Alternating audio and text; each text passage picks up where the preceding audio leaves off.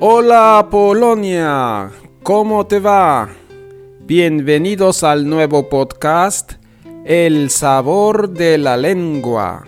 Sabor y gusto por la comida mexicana, el idioma español y algo más. Creado por su servidor, Mario Córdoba Sánchez, nacido en la Ciudad de México y asentado en la hermosa y cada vez más cosmopolita ciudad de Varsovia. Estoy creando este podcast con la intención de ayudarles en el estudio del idioma español a través de la gastronomía, poemas, canciones, cuentos y todo lo relacionado con México, España, y los países de habla española. Tendré a veces invitados polacos que hablan español y tienen el sabor y gusto por este idioma. El tema de nuestro podcast será la tecnología del futuro. Introducción a la cibernética. En el siguiente texto escucharás palabras tal vez nuevas para ti. Escúchalas y memorízalas. Evolución. Se deriva. Complejo. Informativa. Empírico. Desarrollo. Alcanzar. Prefijado. Aparición.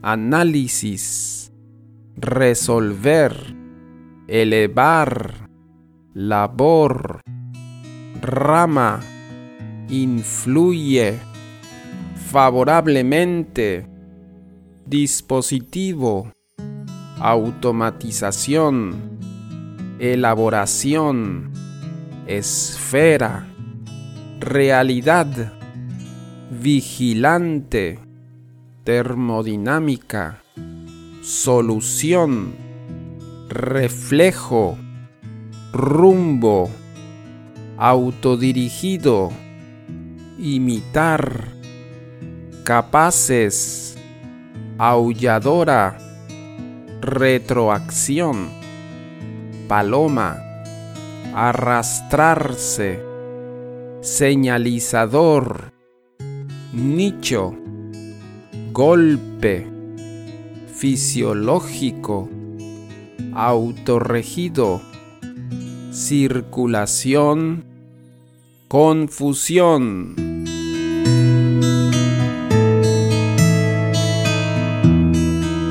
La evolución de la tecnología que conocemos hasta ahora ha sido desarrollada gracias a la cibernética la cibernética, del griego arte de dirigir, que se deriva de timoneo, dirijo, es la ciencia que se ocupa de los procesos de dirección en los sistemas dinámicos complejos y que tiene por fundamento teórico las matemáticas y la lógica, así como el empleo de la automática especialmente de calculadoras electrónicas y de máquinas de control y lógico informativas.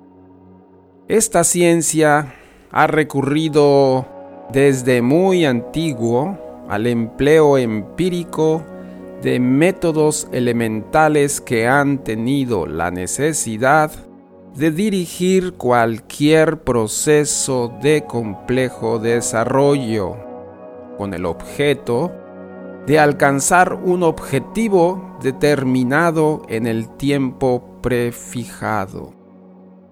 A partir de la década de los años 40 del siglo pasado, comenzó a dejarse sentir con mayor agudeza la necesidad de perfeccionar la dirección. Ello dio lugar a la aparición de la cibernética, la cual ha cubierto el camino al empleo del análisis científico exacto para resolver los problemas relacionados con la utilización más conveniente de los medios técnicos actuales en la tarea de elevar la calidad de la labor de dirección. La cibernética se basa en los éxitos de toda una serie de ramas de la ciencia y la técnica modernas y a su vez influye favorablemente en su desarrollo. Por un lado, su aparición se halla estrechamente ligada a los trabajos que se llevan a cabo para crear complicados dispositivos de automatización y por otro, al desarrollo de las ciencias que estudian los procesos de dirección y elaboración de la información en esferas concretas de la realidad. En la preparación y desarrollo de la cibernética han participado numerosas ramas del saber.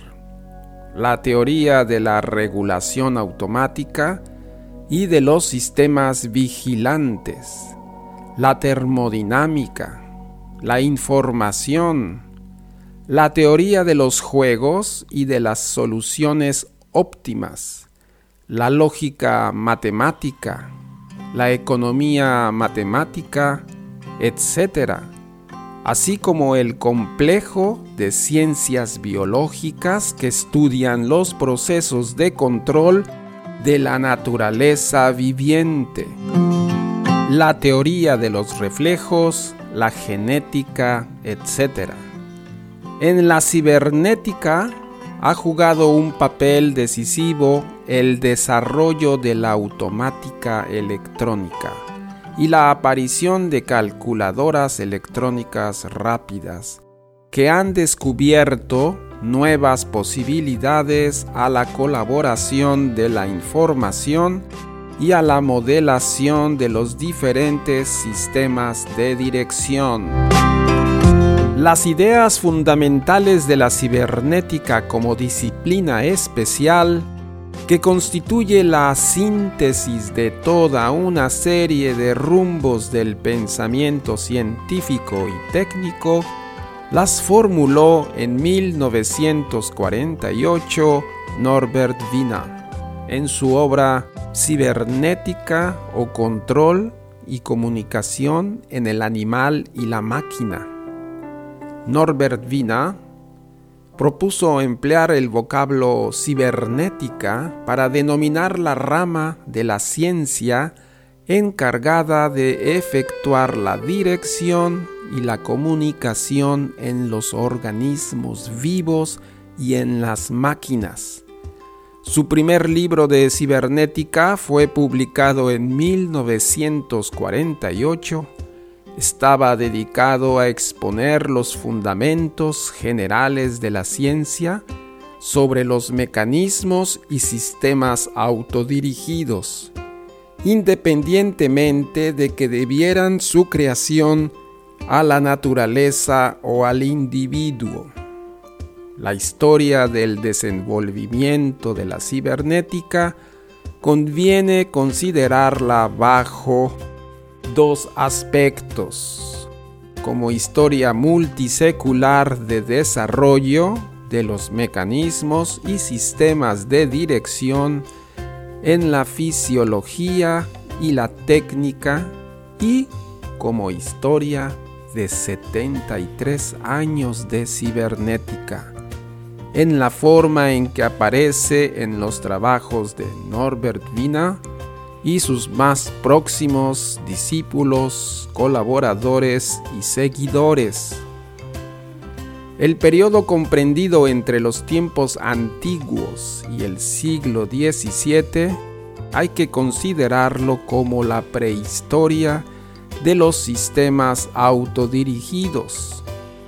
Este periodo se caracteriza por la creación de mecanismos automáticos que imitaban las propiedades externas de los animales y las personas, movimientos, gestos, sonidos. La verdadera historia comienza a partir del siglo XVII, que se caracteriza en fisiología por el descubrimiento de William Harvey y en la técnica por la creación de mecanismos capaces de reproducir las facultades mentales del hombre, Pascal Leibniz, y por la de otros dotados de retroacción, Huygens. La historia de la técnica nos dice que ya en el siglo IV antes de nuestra era, se realizaron intentos de construir sistemas automáticos que reprodujesen los movimientos de los seres vivos. Arquitas de Tarento, siglos V y IV, por ejemplo, construyó una paloma voladora.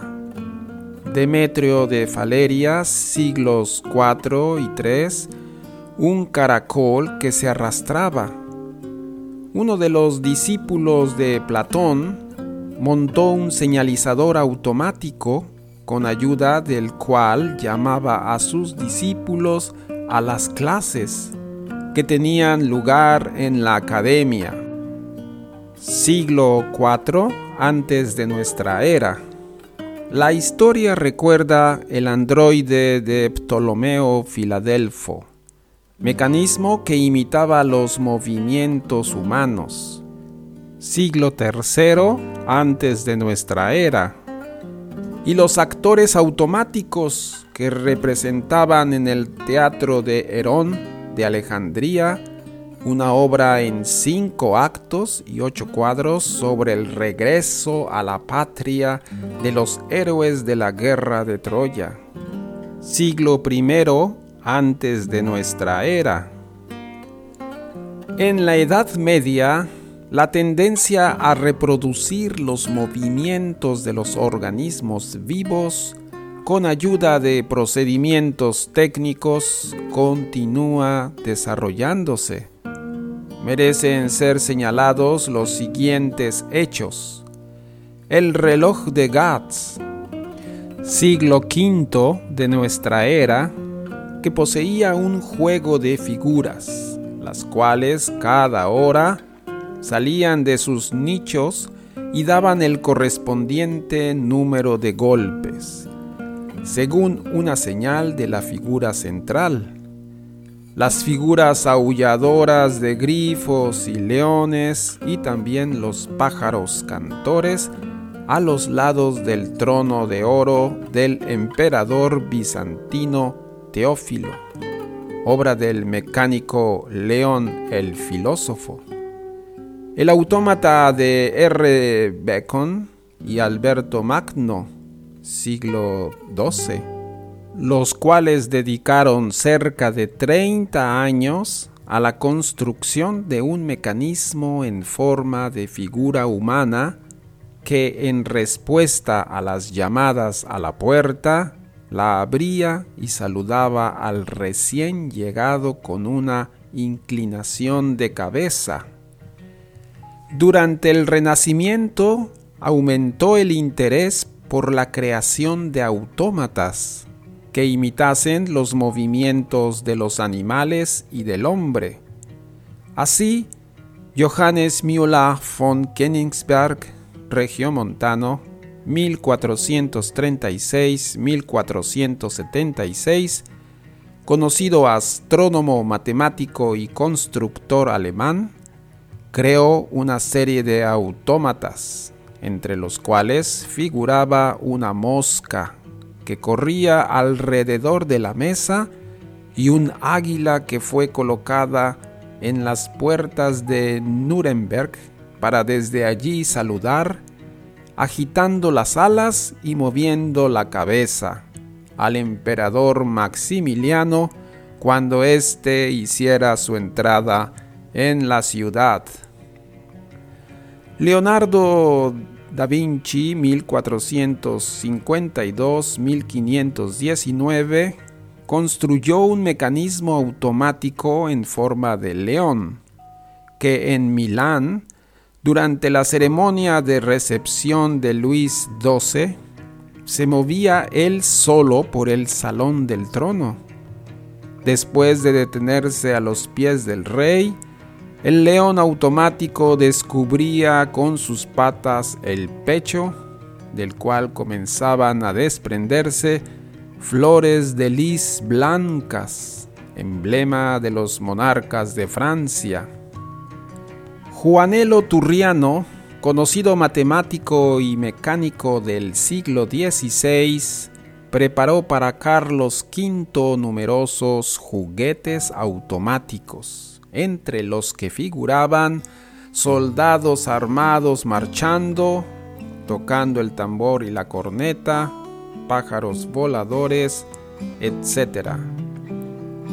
Tan maravillosos autómatas permiten constatar en la obra de numerosos científicos e ingenieros de la antigüedad una tendencia multisecular a copiar o a modelar en cierto modo el comportamiento de los seres vivos.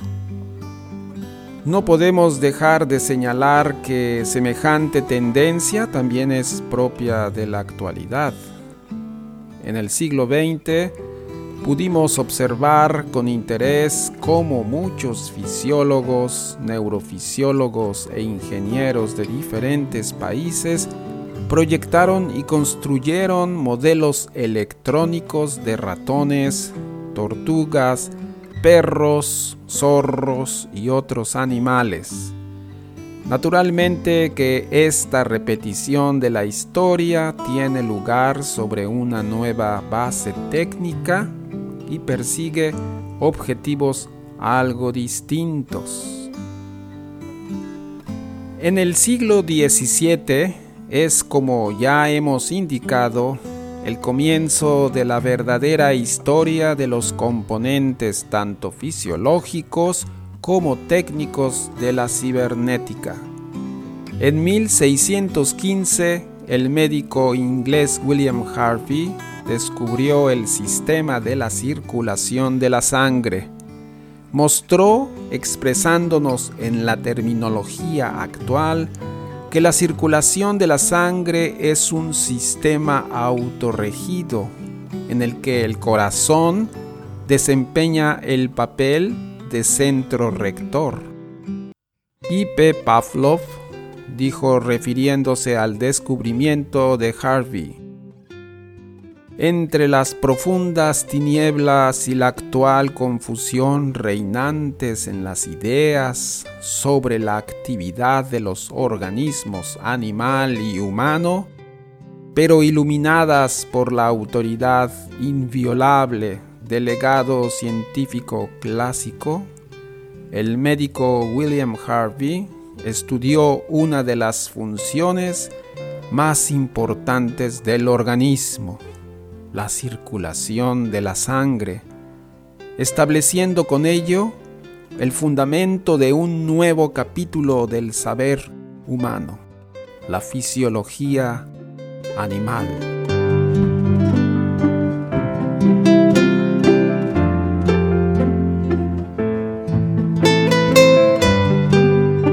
Te gustó este podcast, te invitamos a que lo compartas con alguien más y te invito a mi blog el sabor de la y ahí podrás ver el texto leído aquí en el podcast. El siguiente capítulo continuaremos con el tema La tecnología del futuro. Introducción a la cibernética. Recuerda, las palabras y expresiones en temas de ciencia y tecnología te ayudarán a hablar con propiedad sobre estos temas. Primero, memoriza las expresiones y después improvisa como tú quieres.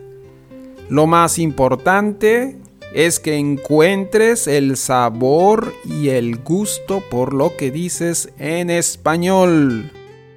Hasta luego. Y no un adiós. Nos vemos amigos.